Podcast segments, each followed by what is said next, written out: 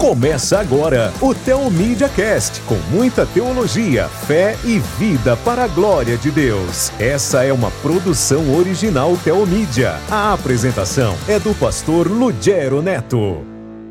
Olá, seja bem-vindo ao Teomídia Cast, um podcast em áudio e vídeo a serviço da Igreja de Cristo Jesus. Nosso objetivo é sempre falar sobre teologia, vida e fé para a glória de Deus. Nossa conversa hoje é a respeito do registro do Evangelho de Lucas e como nós podemos enxergar as cenas do nascimento de Jesus, do início, né, da chegada de Cristo ao mundo, pelo olhar deste Evangelho tão precioso para todos nós. Estão conosco então para esta conversa importante o pastor Sidney Azevedo, que é pastor da Igreja Batista de Vila Gerte. Não posso errar, não é mesmo, não, Sidney? Está certo. E acertei? Acertou. Ótimo. Sidney, que bom ter você aqui com a gente. Prazer todo meu. Estou sempre à disposição e com alegria. Ótimo. Conosco aqui também alguém que está virando, já tem a carteirinha VIP, né? Que é o pastor Nelson Galvão, que é o diretor pedagógico da Associação Bíblica Pregue a Palavra. Nelson, mais uma vez, que alegria você conosco. Alegria toda minha, Ludiero. Muito bom estar aqui com vocês. Obrigado pelo convite mais uma vez. Eu achei que vinha só uma vez e vocês iriam desistir de mim, mas estamos vindo outras vezes. É sempre muito bom estar aqui também com meu amigo pastor Sidney. É muito bom estar com vocês. Olha, a gente não desiste de ninguém aqui, tá? Até porque se Deus não desistiu de nós, quem somos nós para desistir dos outros? Absoluta graça. É? Então, as, as, misericórdias do Senhor se renovam Sim. a cada novo podcast também, né? A cada nova manhã. Mas brincadeiras à parte, vamos falar sério da palavra de Deus, com esse mesmo tom. Nós estamos falando, chegando agora na época do Natal. Não é a época onde, pelo menos tradicionalmente, os cristãos celebram, separam um dia, escolhem um dia na, na agenda do ano para celebrar o Natal. E nós só podemos celebrar a Cristo e seu nascimento com base naquilo que as Escrituras nos ensinam. Eu, particularmente, gosto muito do registro do Evangelho de Lucas. E os três primeiros capítulos de Lucas, em especial, porque eles falam um pouquinho antes começando ali com o nascimento de João Batista, e depois dão as cenas, quase que as cenas clássicas das talvez das cantatas, da peça de teatro, dos nossos cartõezinhos de Natal, né? Que é a cena de Maria e do anjo, do nascimento de Jesus, Jesus é, apresentado e, e consagrado ali por Simeão. Essas cenas estão todas ali nesses três primeiros capítulos uhum. de Lucas. Então, nosso objetivo, Sidney, Nelson, é trazer para quem está nos ouvindo, nos assistindo, um entendimento de como Jesus é apresentado de uma forma tão bela pelo evangelista Lucas. Uhum. Ok? Uhum. Nelson, me ajuda a começar aí, você que é o nosso diretor pedagógico, né? A gente sempre fala, Sidney também faz parte né, da equipe do Prega a Palavra, um dos nossos professores, e brincadeiras à parte, um dos professores mais antigos, né? É um rabino lá no, no meio do Prega a Palavra. Então, Nessão, você que é o nosso diretor pedagógico, né? Começa assim, vamos começar olhando para esse texto e ver como é que Lucas escolheu obviamente instruído por Deus. Uhum. Como é que quais são os passos básicos que Lucas dá para esse registro do Natal? Muito bom, muito bom, Gero. Uh, a gente vive numa cultura cristã, né? O nosso país, embora tenha aí uh, inúmeras confissões, mas nós somos majoritariamente cristãos.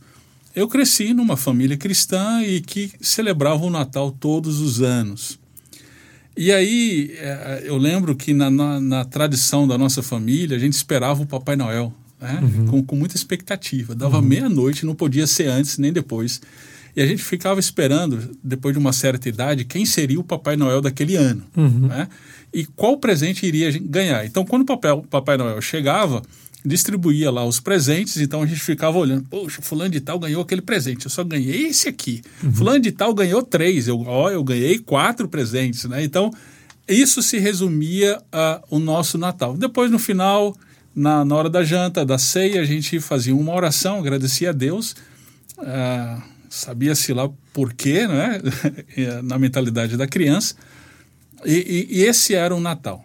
Quando a gente se depara com as Escrituras, quando a gente olha para o relato específico de Lucas, a gente, a gente desconstrói isso. A gente tem a possibilidade de desconstruir isso. Por quê? Porque na nossa cultura nós passamos, por conta de vários séculos, né, de inserções de, de, de elementos, como Papai Noel, como é, árvore de Natal. Eu não estou dizendo que, que essas coisas. Não, esse não é o ponto. Não é, não é que essas coisas Aqui, são no, erradas, que você está em é pecado é... se você fizer isso. Vamos combater é, é, não, o Papai não é Noel. Não, é, não, é, esse, não é esse meu ponto. O meu ponto é que, por conta dessas coisas, nós temos a tentação de, de quando irmos para a história real bíblica, nós acharmos também que é mitologia. Uhum. Assim como a, a história do coelhinho da Páscoa, assim. É, do próprio Papai Noel, como é, você está falando. Exatamente, né? E aí, quando a gente se depara então com o nosso registro de, de, de Lucas, a gente percebe que é um trabalho, antes de mais nada, o relato que ele faz aqui é um trabalho de historiador. Uhum. É um trabalho de excelência historiográfica. Uhum. Uh, nos, logo nos primeiros versos, ele fala. No verso 1 ele está falando o seguinte: Visto que muitos têm empreendido uma narração coordenada dos fatos que se realizaram entre nós. Aqui tem um conceito que é caro para a historiografia dos nossos dias: o conceito de fato histórico. É o evento. Né? Então ele está dizendo que aconteceram situações, aconteceram fatos históricos. Esses fatos. Desculpa, toma, esses toma fatos. Aguinha, toma uma aguinha aí, Nelson. É, esses... a, gente, a gente, o nosso podcast não tem problema de tomar água. Tem o MediaCast, tem água, aproveita aí. Essa tá... água é, é uma ungida, não? É, não, é uma água especial na canequinha do Tel Media Cash. Quem está nos assistindo, vou aproveitar enquanto o Nelson bebe água e vou dizer para você que está é, tá nos ouvindo que você pode assistir esse programa em, em vídeo pela nossa plataforma e lá você vai ver o programa por completo e a canequinha onde o Nelson está tomando essa água para desengasgar. Muito bem. Continua, Nelson. Bem, então ele menciona um conceito que é caro para a historiografia dos nossos dias, que é o fato histórico. Depois, ele menciona aqui, o verso 2, testemunhas oculares. Ah, então, o que que Lucas faz? Ele, diante daqueles fatos históricos que aconteceram naqueles dias, ele então ele faz um trabalho de historiador, ele, ele vai atrás das testemunhas oculares, que a historiografia dos nossos dias chama de fonte primária. Ele vai atrás das fontes primárias. Então, a partir dessas fontes primárias é que ele então vai trazer estes, uh, uh, essa interpretação dos eventos. É? Então, antes de mais nada, a gente precisa uh, ir para os relatos de Lucas, né, dos primeiros dias aí da, da, da do ministério terreno de Jesus, com a, a convicção de que trata-se de uma interpretação correta, pois é inspirada pelo Espírito Santo, de fatos que de, fa de, de verdade aconteceram. Fatos que de fato, né? Fa é, eu corrigi. Fatos que de verdade aconteceram. ok. Então a primeira coisa que você que a gente pode perceber, então, quem fala assim, ó, vamos entender o Natal, aos, na, na ótica de Lucas, tudo que Lucas diz aqui há um registro histórico, um estudo, uma dedicação. Ele fala de um empenho, né? Para a narrativa dele, para narrar o que está acontecendo, há um grande empenho pela verdade histórica. E aí, e aí que eu já faço uma crítica à historiografia dos nossos dias, Ludiero, porque uh, ela é, é, é enveidada de pressupostos. Uhum. Porque quando ela, ela recusa os evangelhos, em especial Lucas, como uh, registro histórico, ela faz isso a partir de pressupostos. Ah, peraí, Lucas não pode porque ele é um evangelista. Peraí, mas o trabalho que ele faz é um trabalho de historiador. Uhum. Ele está usando um método aqui, uhum. né? um método identificável. Então, por que, que esse trabalho. Ah, não, porque ele, tá, ele tem pressupostos, tá? Mas quando você rejeita, você também está usando pressupostos. Ah, não, isso daí, né? isso, daí é, isso aí é uma questão básica, né? Mas ao mesmo tempo, tem um outro lado, né? De não querer ler Lucas apenas como um registro histórico.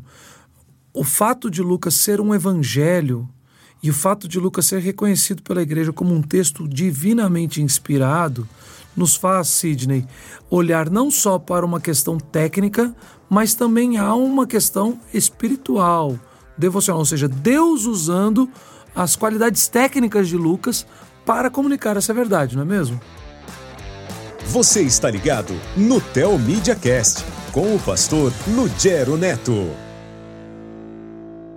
Inclusive, é, eu penso que o, o próprio propósito de Lucas a usar esse método né, de, de, fato histórico, de pesquisa, de conversar com pessoas, não é?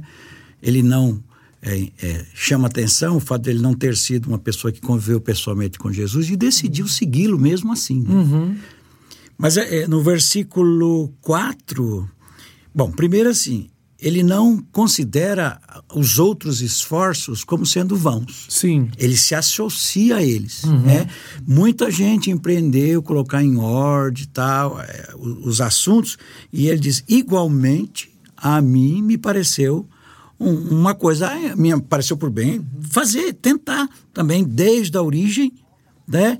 É, dar por escrito para o Teófilo, mas ele diz no versículo 4: para que tenhas plena certeza é, das verdades em que foste instruído. Então ele quer fazer uma, uma afirmação de que tudo aquilo sobre o Evangelho, sobre Jesus, sobre tudo que está ligado com a vida espiritual, que aquilo é verdade. Então, o propósito do Lucas ao escrever, ainda com esse método diferenciado do, dos outros, uhum. é, é, o propósito espiritual é o mesmo. Uhum. Reafirmar o senhorio de Cristo, reafirmar a, a, a messiniandade de, de Jesus, a, a, o aspecto do filho do homem, o filho de Deus mesmo. Então, o, o, o próprio objetivo de Lucas já, já traz essa, esse lado espiritual duas, da pesquisa histórica. E tem duas informações, na verdade, aqui que são interessantes. Primeiro, que ele fala sobre dos fatos que entre nós se realizaram.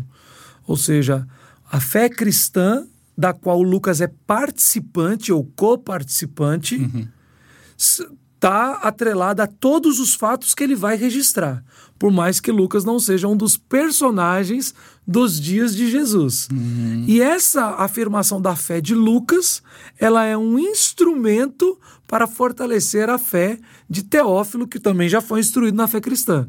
Então, é, a importância disso, essa introdução desses quatro primeiros é, versículos é muito legal, né?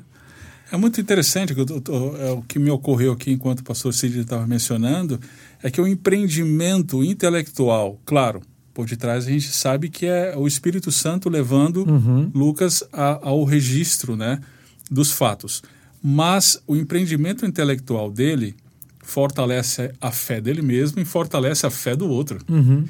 É, isso, isso me fala que todo o, entendi, o, o meu empreendimento intelectual uma vez que eu estou na verdade, serve para fortalecer a minha fé. Não serve para me afastar da fé, uhum. serve para fortalecer a minha fé. Ou seja, até de uma forma bem aplicando um pouco daquilo que a gente está falando para quem está nos ouvindo, é, um, um cristão que vá entrar para uma carreira científica, seja biologia, química, na, nessa área de um, né, essa área é, da, da, biológica, né? Sim.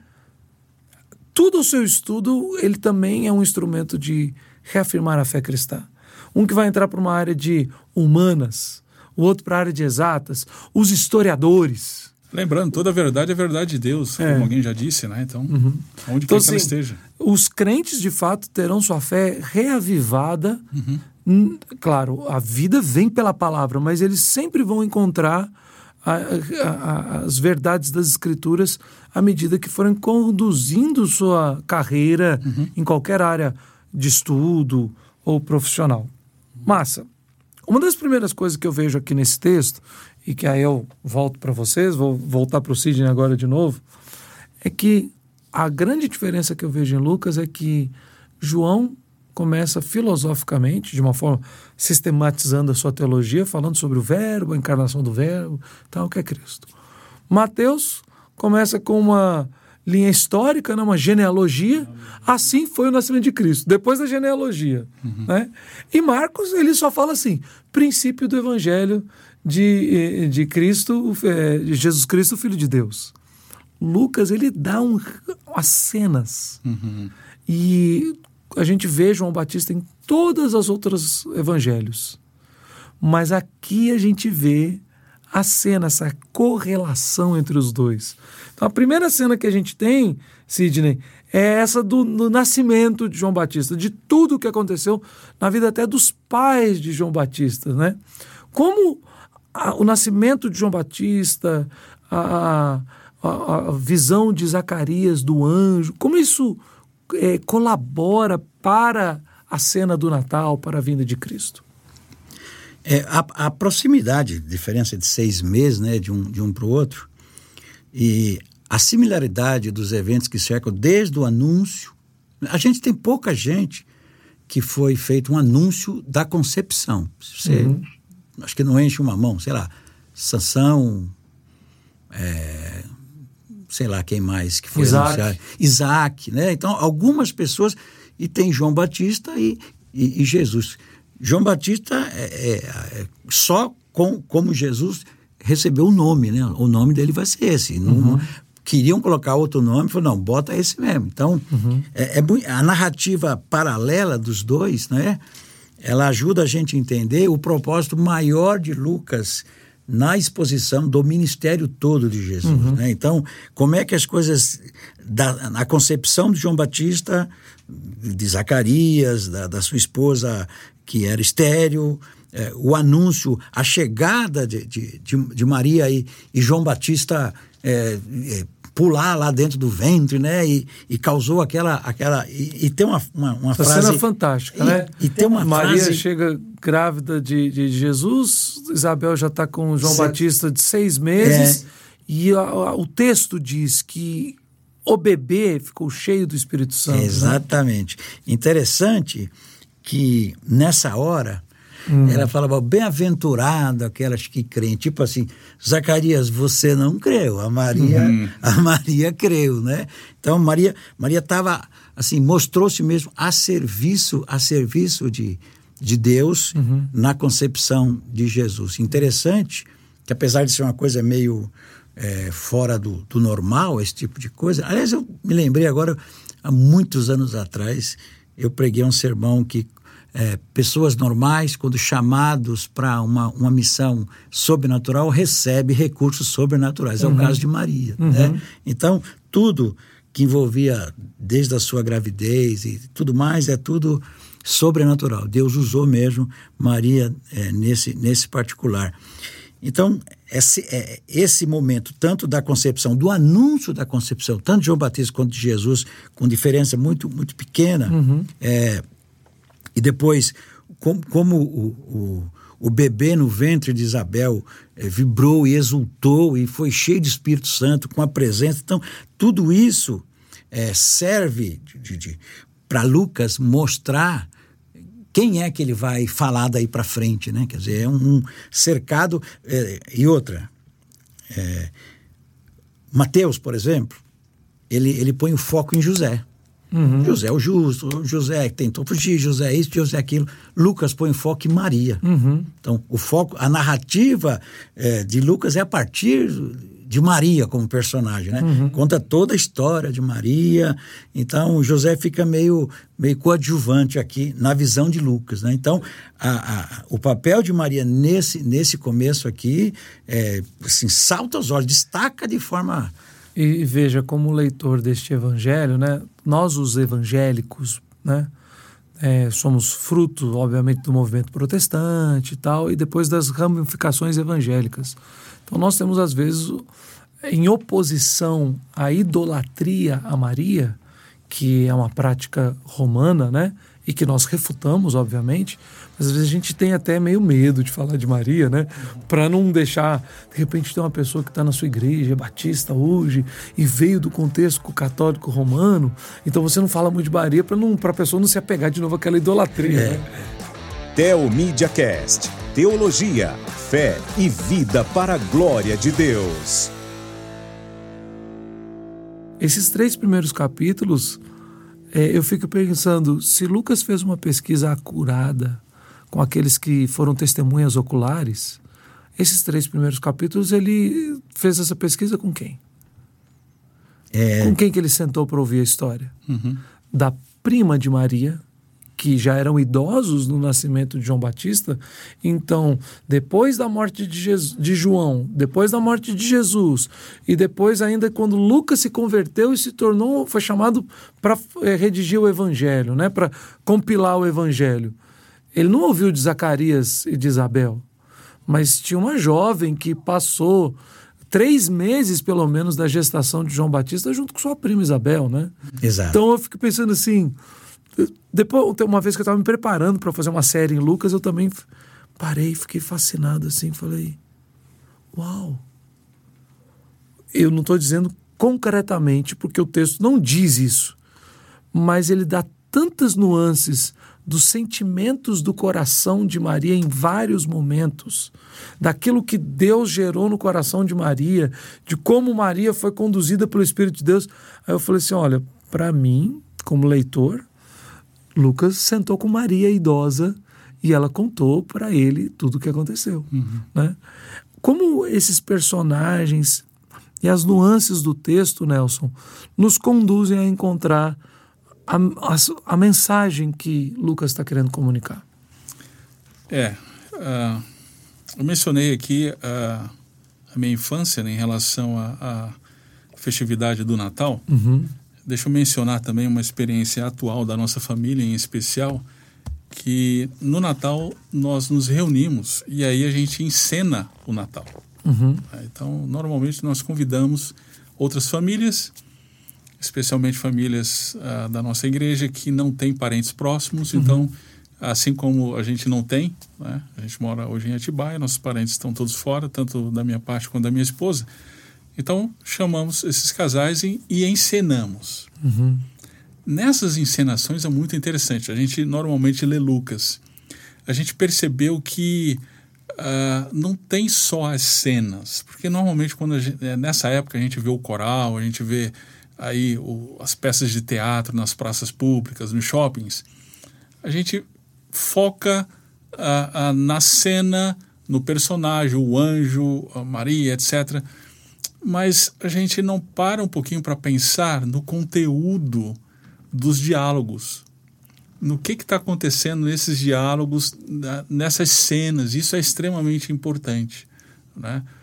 Por exemplo, a gente percebe nessa narrativa, do capítulo 1 e o capítulo 2, que é, o capítulo 1 e o 2 é, são a estrutura básica do, do, do, nascimento. Né? O 3 já vai falar da pregação de João Batista. Uhum. Mas sobre os fatos do nascimento é o capítulo 1 e o capítulo 2. No capítulo 1, no verso 5, ele é interessante que começa falando é, de templo, a partir do verso 5.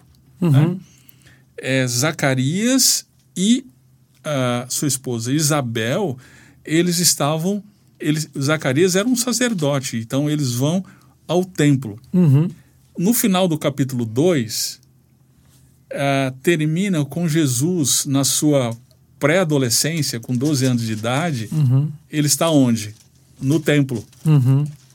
Onde que Lucas está querendo nos levar com isso? Começa no templo, termina no templo. Onde é que ele está querendo nos levar com isso, né? Eu, Zacarias também está de serviço sim, no templo. Sim, sim. E a, quando Jesus é, é a, as duas situações aqui, né? O cântico de Simeão, ou seja, quando uhum. Simeão se encontra com Jesus e quando a profetisa Isso. Ana também, é ainda ele bebê, criancinha sendo consagrado no uhum. templo uhum. e termina no templo. Isso. Né? Eu não tinha percebido isso, mas meu, é, meu, meu diretor é. pedagógico aqui. Ele está fez... sempre atento.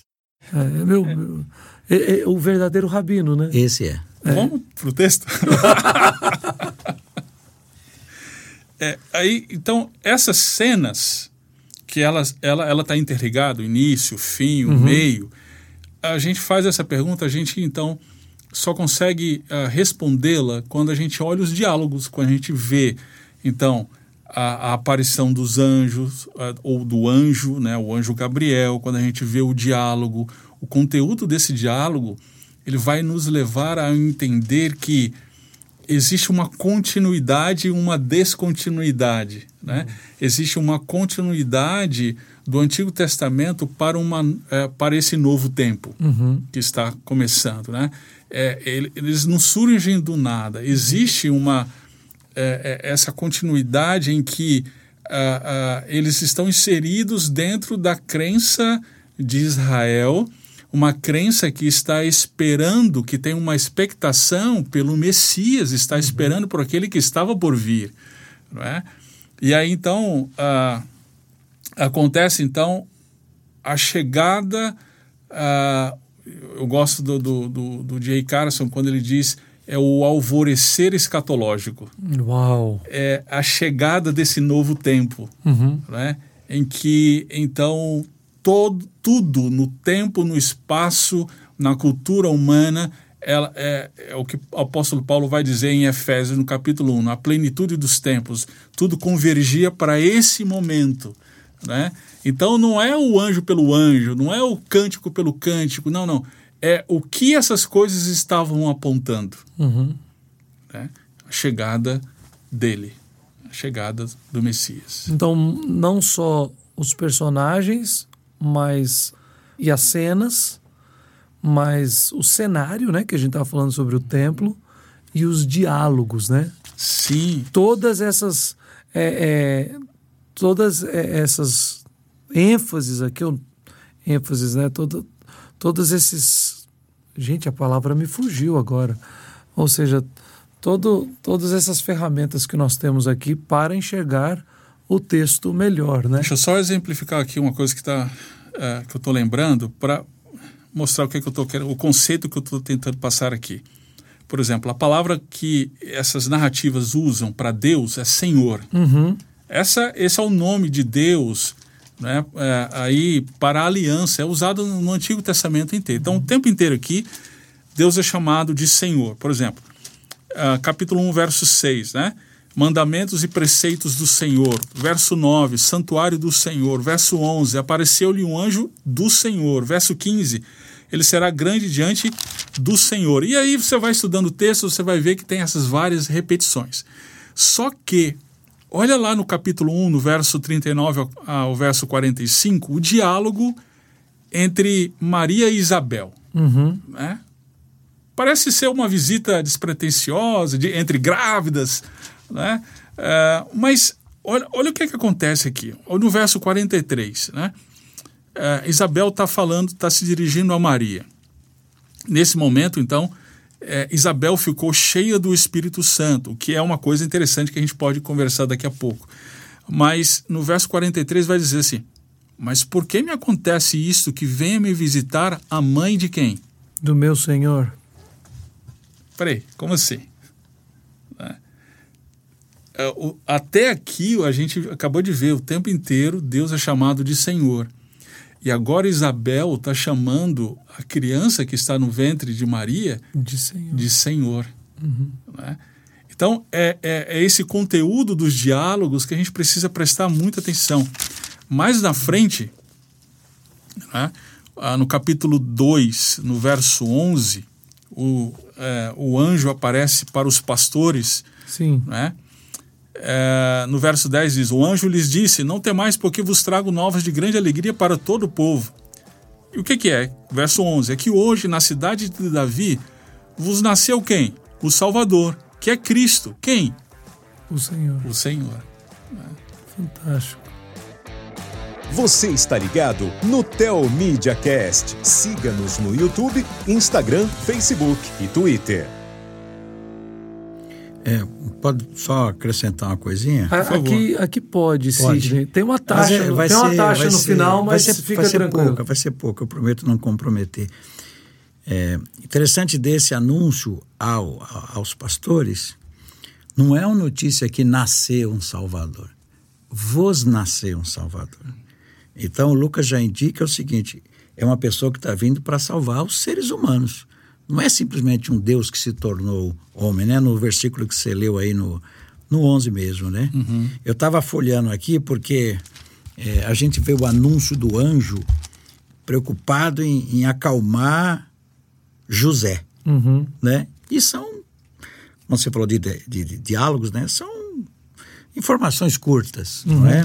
Quando a gente chega aqui em Lucas, Lucas detalha o a visita do anjo a Maria e um discurso, né? Bem, bem, bem detalhado sobre o ministério de Jesus, quem vai ser ele, né? É, então, é, é tão fantástico esse eu- eu- como como Lucas ele descreve o comportamento de Maria porque ela ela não ela não ela não duvida do anjo ela só pergunta mas como é que vai ser isso né? quer dizer vai ser o senhor falou que vai ser vai ser mas como é que vai ser se eu não eu não conheço o varão eu não né?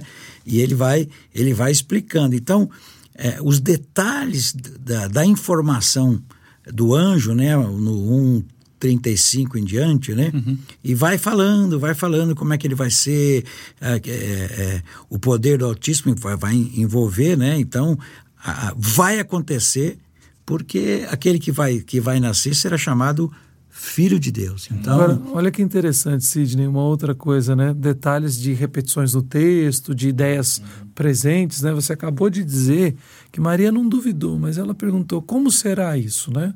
Que está aqui no versículo de número 34 do capítulo 1 de Lucas. Agora, no versículo 18, nós temos a pergunta de Zacarias ao mesmo anjo, não sobre Jesus, mas sobre João. E ele diz assim: Como saberei isso? Maria diz: Ela era virgem, não teve relação com nenhum homem. E ele diz: Pois eu sou velho e minha mulher é avançada em dias. Ou seja, tem uma semelhança muito grande aqui, né? No diálogo com o anjo, as pessoas que estão ouvindo o anúncio do, desse nascimento, né? Elas estão também, as duas estão falando: olha, eu não vejo como isso é possível. E eles perguntam: como será isso possível, né? eu Mas vejo... você não, não acha. Desculpa. Não, é só assim, a, a diferença entre Zacarias e, e Maria é que Za- Zacarias, assim, é, na minha, na minha, na minha eu estou vendo Zacarias a dizer, e imagina assim, como é que eu vou saber se isso é verdade? Uhum. É diferente de Maria, como é que, como é que essa verdade vai se processar em mim? Uhum. Né? E tanto que Zacarias toma uma dura do anjo, onde é que está o caso do É, ele Zacarias? fica mudo. É, o 19. Não, o 19. Mas, não, o anjo fala assim: opa, eu sou o Gabriel, sou o cara que leva as notícias. Cara. Né? Diante, eu, eu assisto diante de Deus e fui enviado para falar. Então, é, estou falando da parte de Deus. Eu sou, eu sou o anjo que traz essas notícias. Então, já era para você ter né, crido. E essa, essa talvez essa, essa dúvida eh, gerou essa questão do Zacarias, mas, mas é, é- é interessante. É tanto, tanto ah, João Batista quanto Jesus eh, nasceriam em condições eh, anti, antinaturais, vamos dizer Sim, assim. sim, né? sim. É, É, é. interessante, porque talvez, eu estou entendendo o que você está falando, do 18 para o 19 a gente vê que Zacarias realmente fala o seguinte, isso talvez não, isso não pode acontecer, eu sou velho. A Maria ela já fala, como isso vai acontecer É, se é. eu sou virgem? E ela ainda termina no versículo 18, 38, perdão, dizendo, aqui está a serva do Senhor, que se cumpra em mim conforme a tua palavra. Então, realmente há uma diferença. Há um paralelo que os dois dialogam com o mesmo anjo por uma situação semelhante. A impossibilidade do nascimento de João Batista, a não ser por uma operosidade do poder de Deus, e a possibilidade do nascimento de Jesus também, se não for pela vontade de Deus, né?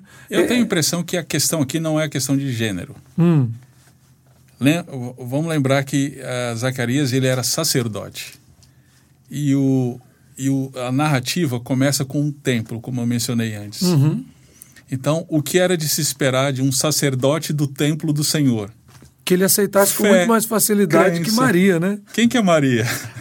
Maria é uma, Né? uma acho que menina. Essa é a 17 questão, é, é- é essa a questão. Ah, no Antigo Testamento, a esterilidade ela é, é vista como ah, juízo de Deus.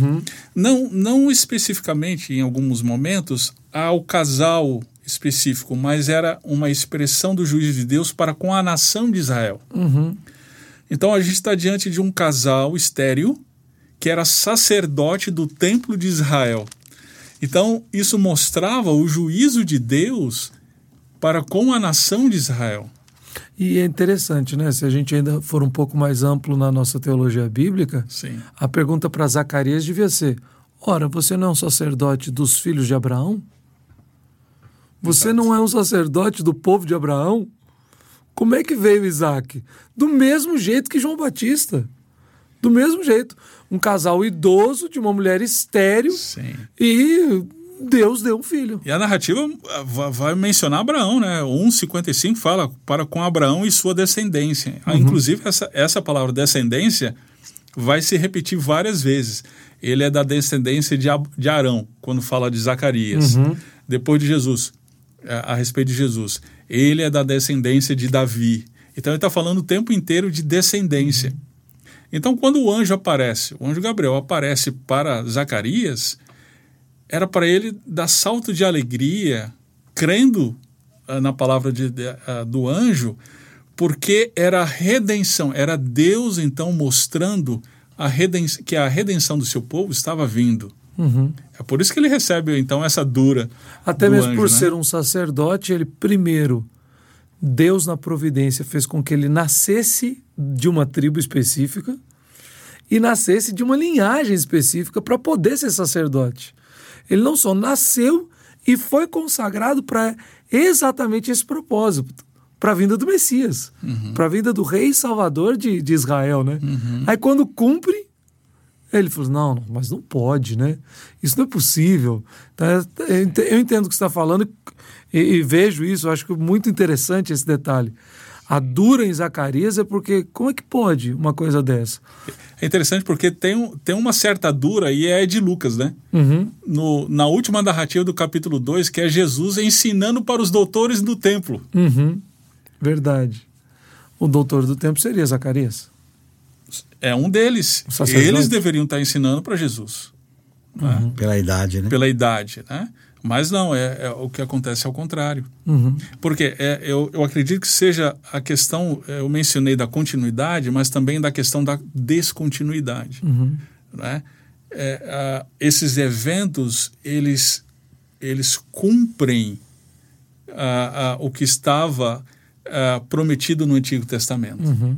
Né? Então vem essa nova, esse novo tempo o, o, a inauguração de, do reino de Deus chegando uh, para o seu povo. Uhum. E aí é, é, interessante o texto que o Sidney mencionou, né, no verso 32 do capítulo 1, né, uh, o anúncio do anjo aqui em relação a Jesus e fala: O Senhor Deus lhe dará o trono de Davi, seu pai. Uhum. Né? Ele não vem do nada, né? ele vem ele vem de uma descendência que, que cumpre, que é o cumprimento da promessa. Né? Ele reinará eternamente sobre a descendência de Jacó e seu reino não terá fim. Então, o que está acontecendo uh, na nossa cultura, quando a gente fala assim, Jesus é o Messias, uhum. é, parece que isso foi, pelo tempo, pela distância cultural, isso foi esvaziado. Né?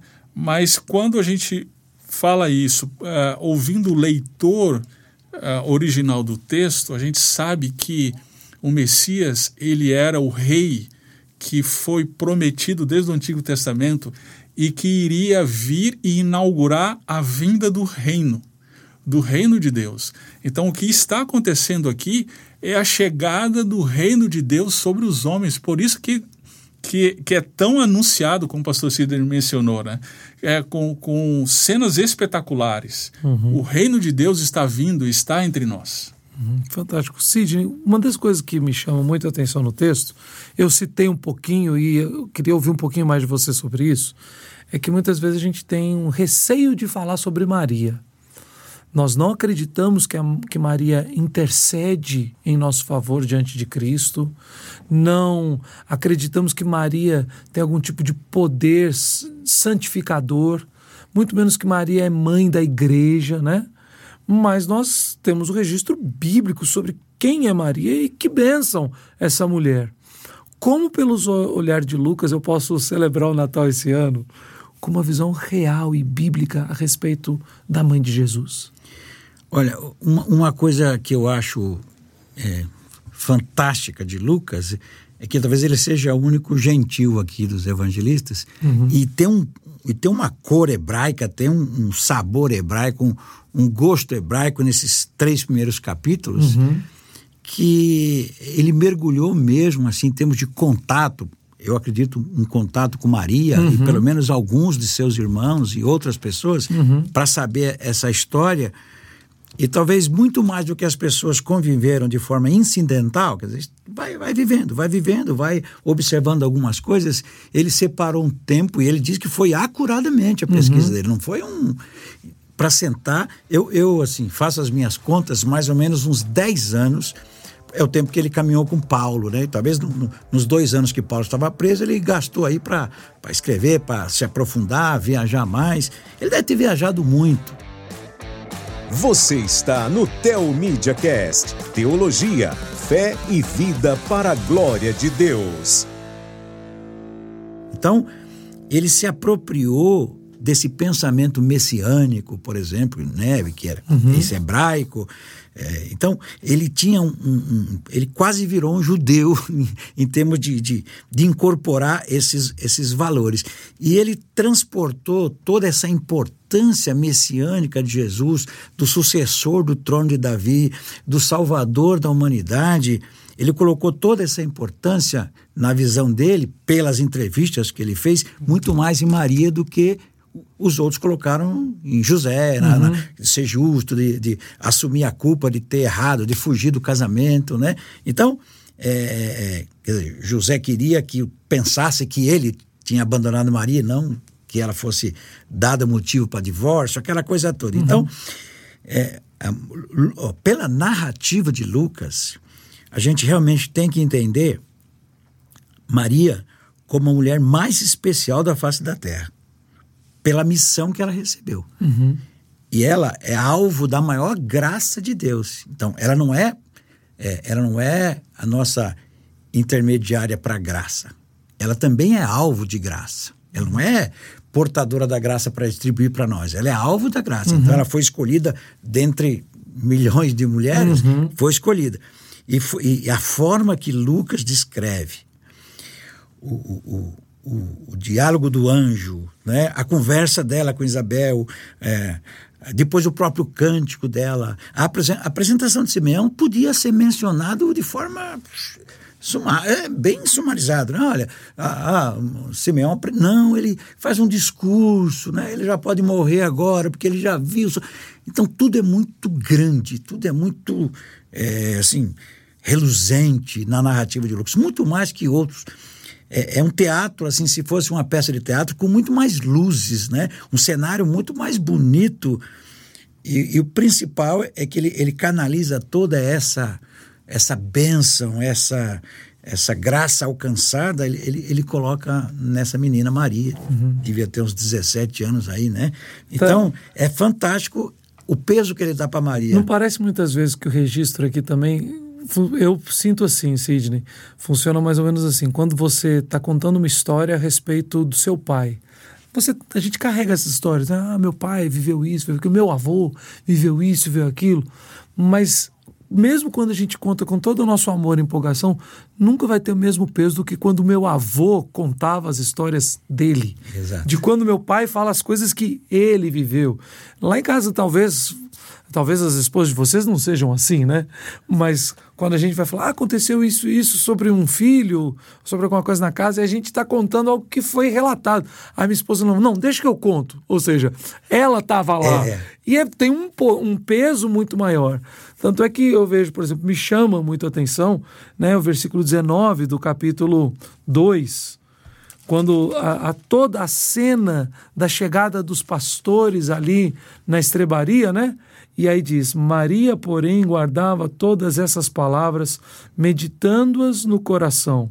Aí quando a gente chega aqui no versículo de número 34, quando Simeão está abençoando Jesus, né? Diz que, e disse a Maria, mãe do menino, né? O 33 já disse: estavam o pai e a mãe do menino admirados do que dele se dizia. Então, dessas notas de rodapé de sentimento, de quem carregou essas coisas no coração, de quem vivenciou. Uhum. É por isso que eu, é, aí eu falo assim, não é uma é, verdade absoluta que eu tenho uma pesquisa de doutorado nesse assunto e isso não faz diferença final na mensagem. Mas é por isso que, para mim, é, chama muita atenção e me parece que Lucas realmente sentou-se com Maria para fazer essa pesquisa, essa conversa, para colher essas informações, né? E como eu falei, não estou aqui para fazer uma, um grande, um amplo debate exegético, mas é importante né, Interessante o verso 35, Lugero. Fala. Quando ele diz: Quanto a ti, uma espada atravessará a tua alma. Uhum. Aqui que aqui Simeão está se referindo, né? Porque ele está dizendo isso à mãe, né? É, exatamente. Ele não está tá dizendo ao menino. Sim, sim. Eu não vou, eu não vou conseguir achar aqui, mas. Ah. É o 2. Assim. Não, digo, mas tem um texto em que, ah, em, tá. que, em que Lucas faz menção mesmo de Maria e outras mulheres, tá? Então, muito provavelmente ele deve ter sentado para conversar. Uhum. Interessante, é, quando o, o anjo se apresenta a Maria e dá a missão e descreve quem ela vai gerar, isso, né, ela se sentiu realmente a mais agraciada das mulheres. Aí Simeão dá essa sentença de que é, cuida, mas você é, é, ganhou um filho para ele morrer cedo, né? Uhum. Só que a gente vê no capítulo, no capítulo 1, no verso, no capítulo 2, versículo 7, então quando deu o tempo, aconteceu, completaram-se os dias, uhum. ela deu a luz ao seu filho primogênito. Então acho que de alguma, ah, de alguma forma, né, isso aqui isso dá evidência de que Maria teve outros uhum. outros filhos, né? Então talvez de alguma forma Talvez o conforto dela é dizer, olha, seu ministério não é só gerar uma pessoa que vai morrer cedo, né? Uhum. Vai, vai ser dura a vida, né? Mas Deus vai te dar outros, outros filhos. Então aqui, aqui também é, morre a ideia de que ela foi, não, é, não teve irmãos. Então, biblicamente, a gente está vendo que, tipo, Maria, ela, anos passados, já idosa, ela constata agora tudo aquilo que Deus fez na vida dela. Nós temos em, em, em outros registros do Evangelho momentos que ela, tipo assim, ela questiona Jesus, né? É, sua mãe e seus irmãos estão ali à porta, eles queriam tirá-lo ele do meio, aquilo parecia uma grande confusão na Galiléia que ele estava fazendo. E ele diz: Aqui estão minha mãe e meus irmãos. Né? O texto do Evangelho nos fala isso, parece que é muito duro contra Maria. Há uma uma, uma cena e uma contracena entre os dois ali em João 2, né, na transformação da água em vinho. Então, essa relação existe, mas parece que Jesus agora morreu e ela está se lembrando. E ela continua é, se lembrando do quê? do quanto ela se admirou daquilo, quanto ela ficava maravilhada a cada nova manifestação do agir de Deus uhum. na vida dela, a cada nova profecia, a cada novo momento. Essas coisas são muito importantes de ver Maria, nossa querida e preciosa irmã em Cristo, uhum. né? Sendo usada de uma forma tão maravilhosa. E ver que a gente pode contar história. A gente pode contar história, a gente pode falar quem foi Maria mas dentro da perspectiva do texto, né? Uhum. Dentro da revelação. Parece que é, é, Lucas, nesses registros, ele, ele nos convida a lidar com Jesus como Maria uh, também creu. Uhum. Crer em Jesus como Maria também creu. Uhum. Né? Esse é o convite de Lucas. O cântico de Maria é impressionante. Ela chama uh, o Senhor, Deus, de meu Salvador. Uhum né? ela é agraciada, mas ela também é alvo da salvação do Senhor. Essa salvação, a gente entende pelo contexto que era a salvação de que ela sofria pela, pela questão, da, a questão dela humilde, uhum. né? Mas o Senhor a escolheu, então, para ser mãe de alguém que é, quem seria Jesus, né? Uh, mas ela, ela, vai, ela vai mostrando, demonstrando o entendimento além. No final do cântico fala assim: uh, auxiliou Israel, seu servo, lembrando-se de sua misericórdia para com Abraão e sua descendência para sempre. Por ela começa a falar de uma situação específica dela, uhum. né? Uh, e, e fala para a nação, e agora ela passa disso para a nação, por quê? Né? é, é o Espírito Santo mesmo a, a levando, ainda que de maneira ainda incipiente, mas ter algum, ainda que pouco entendimento de que aquele que estava no seu ventre seria o seu salvador e também salvador de toda a nação. Uhum. Salvador, e a gente vai, vai ver a sequência do texto, a gente pode ver que não somente da nação de Israel, mas também os, uh, o Salvador dos gentios. Uhum. O que é fantástico a gente ver aqui. Né? Você falou então sobre o Cântico de Maria. Na verdade, esses dois capítulos têm alguns cânticos, né? Sim. Qual a importância também de ler? Aí a gente está vendo poesias, né? Qual a importância, Sidney, da gente do nosso olhar para esses cânticos. Sidney Nelson, né? A conversa aqui, uhum, nós três. Uhum. Qual a importância desses cânticos? Como eles são importantes para o entendimento do, dos, do texto como um todo? Você está ligado no Tel Media Cast com o pastor Lugero Neto. É, como, como outros cânticos da, da Bíblia, né? Eles não são simplesmente poesias, eles têm uma verdade teológica por trás, uma verdade histórica por trás. Né? Uhum. Então, o cântico é a manifestação do sentimento que gerou aquele, aquele cântico. Então, a pessoa que tem habilidade, que tem esse talento para escrever um salmo, escrever um, um cântico, ele, ele vai transformar de forma é, poética um sentimento ou uma experiência, seja ela boa ou ruim, uhum. vivenciada. Né? Uhum. E o, o que interessante que tudo que nós estamos falando aqui não é, não foi registrado em tempo real. A gente fala, Maria estava entusiasmadíssima porque tinha acabado, né? Ela não, ele está falando, sei lá, anos 60 mais ou menos. Uhum. Já tinha passado tudo isso.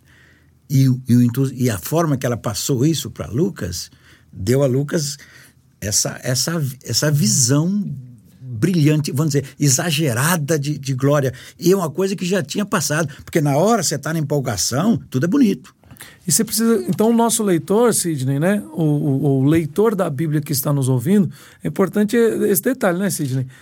O impacto que Maria sentiu ao encontrar-se com o anjo, o impacto da, da lembrança de Maria ao relatar isso para Lucas, o impacto que Lucas sentiu ao ouvir de Maria e o impacto que o texto causa no seu leitor, né? A gente saber caminhar com isso, né? Além do cântico dela, tem também o de Zacarias, né, uhum. Nelson? Sim.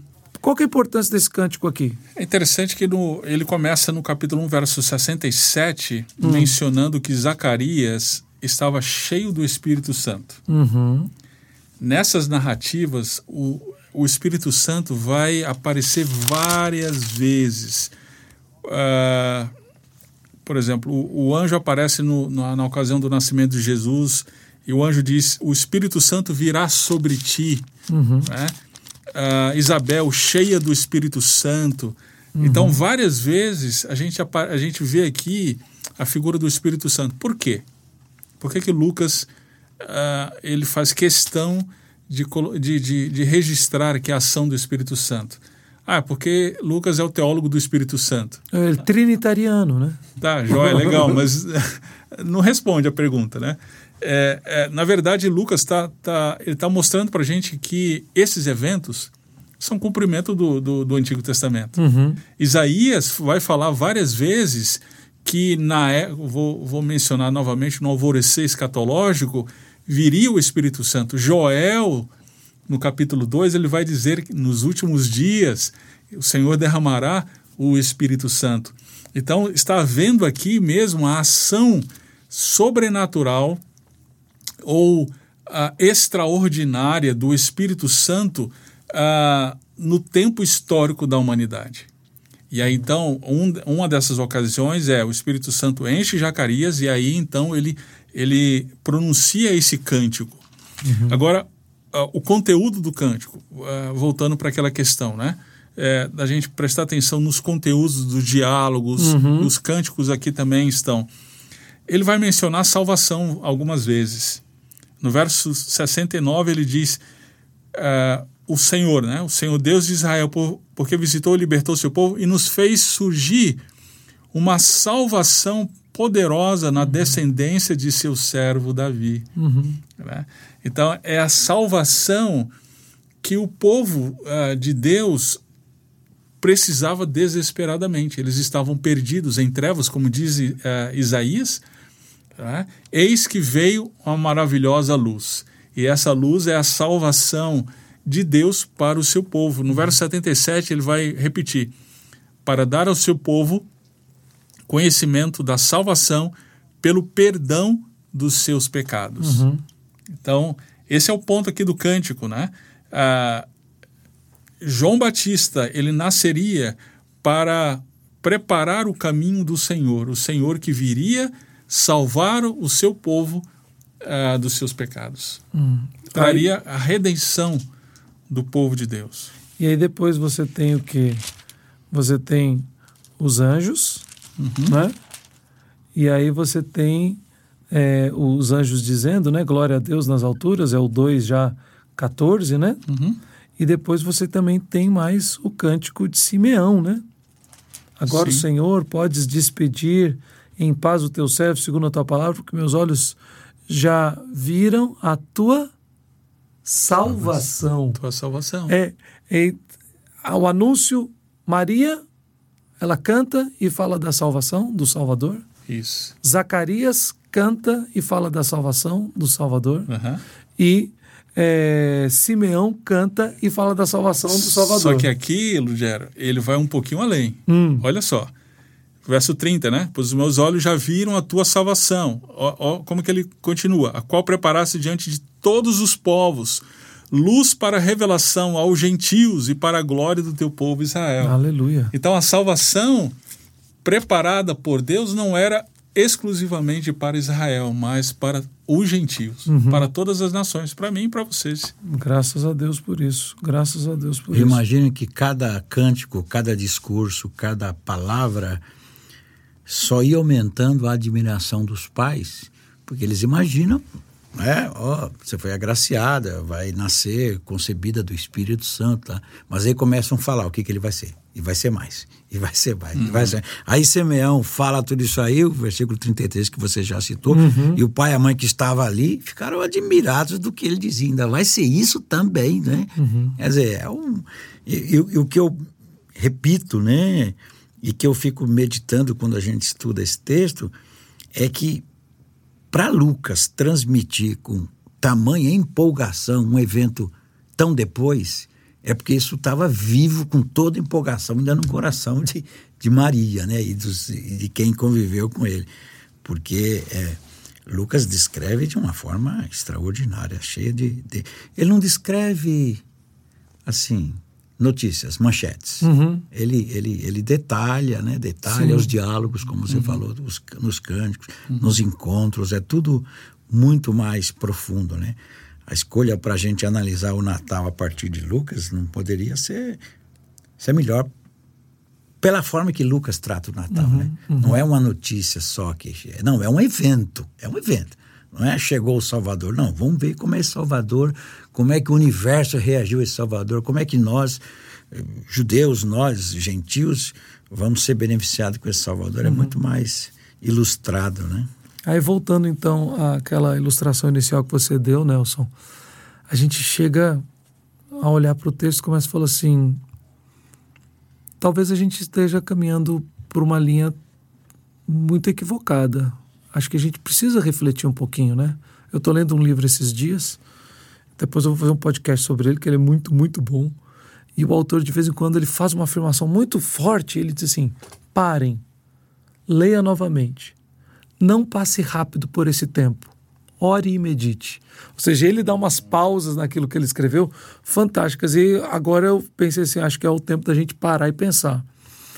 Porque há, grande, há uma chance muito grande, não colocando categoricamente quem está nos ouvindo, você está fazendo isso, mas há, talvez é necessário sondar o nosso coração agora, porque há uma grande chance da gente estar tá se preparando para comemorar o Natal e preocupado com tanta coisa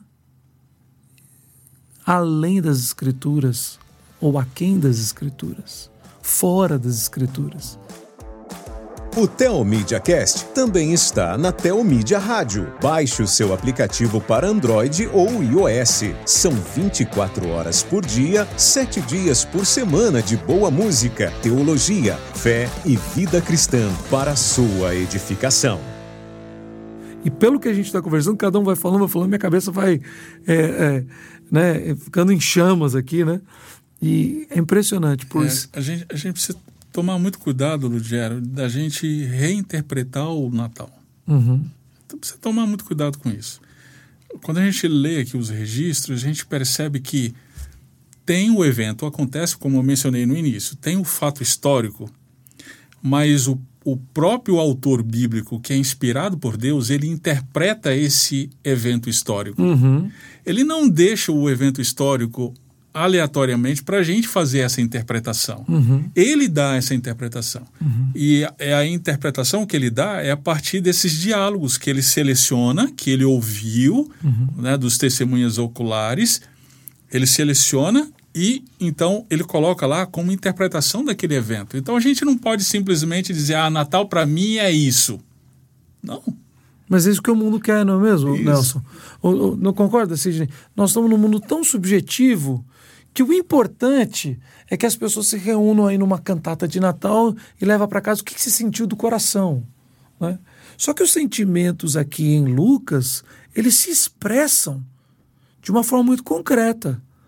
Toda a manifestação do Espírito Santo em pessoas humildes, limitadas, é, duvidosas, a revelação de Deus, seus anjos e pelo poder do Espírito gera adoração pela salvação e salvação para o mundo. Então, vocês estão falando aqui, eu estou aqui assim, sistematizando, falando assim, cara, isso é missiológico demais. É, o, o, Natal, o Natal é nossos, o nacional, devia ser um momento de, de, de, avanço missionário. O Natal dos nossos dias, ele, ele exclui o Jesus.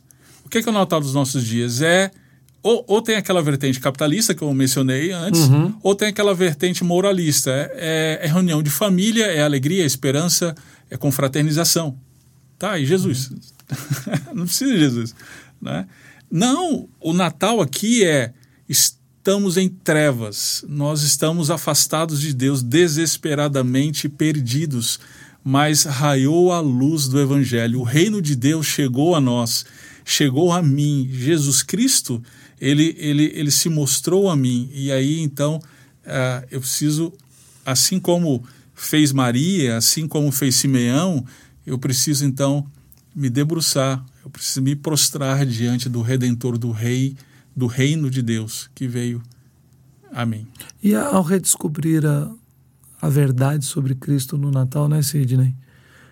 Eu preciso também ficar cada vez mais impressionado, maravilhado. A gente precisa resgatar isso também, né? Lucas se encarrega de tirar percebe que ele fala muito mais de salvação do que de bebê. Uhum. Né? Então, tirar essa, essa ideia de ficar com esse bebê na cabeça o tempo todo, Natal é o bebê, Natal é a salvação, né? Esse, uhum. bebê vai, esse bebê vai crescer, etc, etc. Então, Lucas se encarrega de dar uma dimensão muito além do bebê. Uhum. Salvação universal, a salvação é, além das fronteiras de, de, de Israel, não é? A salvação prometida. É aquele que vai sentar no, treino da no trono de Davi. Ele está falando de gente adulta, ele está falando de, de, um projeto é, de Deus, né? O bebê é um detalhe. Uhum. Então, às vezes, a gente inspirado, né, assim, tocado por outros evangelistas, a gente pode valorizar demais o, o uhum. bebê.